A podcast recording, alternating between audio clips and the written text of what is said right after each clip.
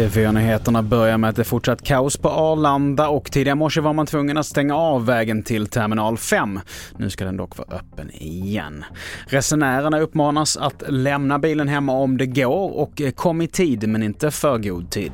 På längre sikt så, är det så att det kommer vara en ansträngd situation på Arlanda under stora delar av sommaren Eh, periodvis.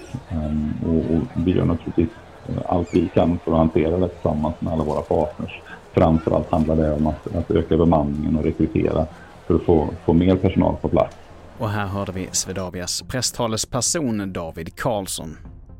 Vidare till att natten till idag försökte två personer bryta sig in i en lägenhet i Strängnäs när de blev konfronterade av en kvinna. Det rapporterar Aftonbladet. Männen ska ha attackerat kvinnan som fick lindriga skador och händelsen rubriceras nu som grov misshandel och försök till stöld.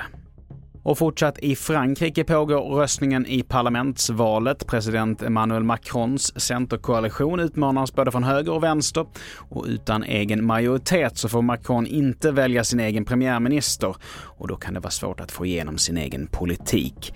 Macron själv har varnat väljarna att släppa fram extrema krafter från vänster eller höger. Om inget parti når 50% av rösterna hålls en andra valomgång den 19 juni. Och på flera platser i USA så hölls igår manifestationer mot vapenvåld och skarpare nationella vapenlagar.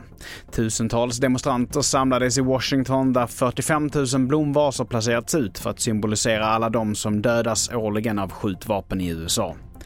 Bakom protesterna ligger skolskjutningen i Texas där 19 barn och två vuxna sköts ihjäl för ett par veckor sedan. Och med bara tre månader kvar till valet så fortsätter medvinden för Liberalerna som nu ligger på 3,5 procent enligt Kantar Sifo.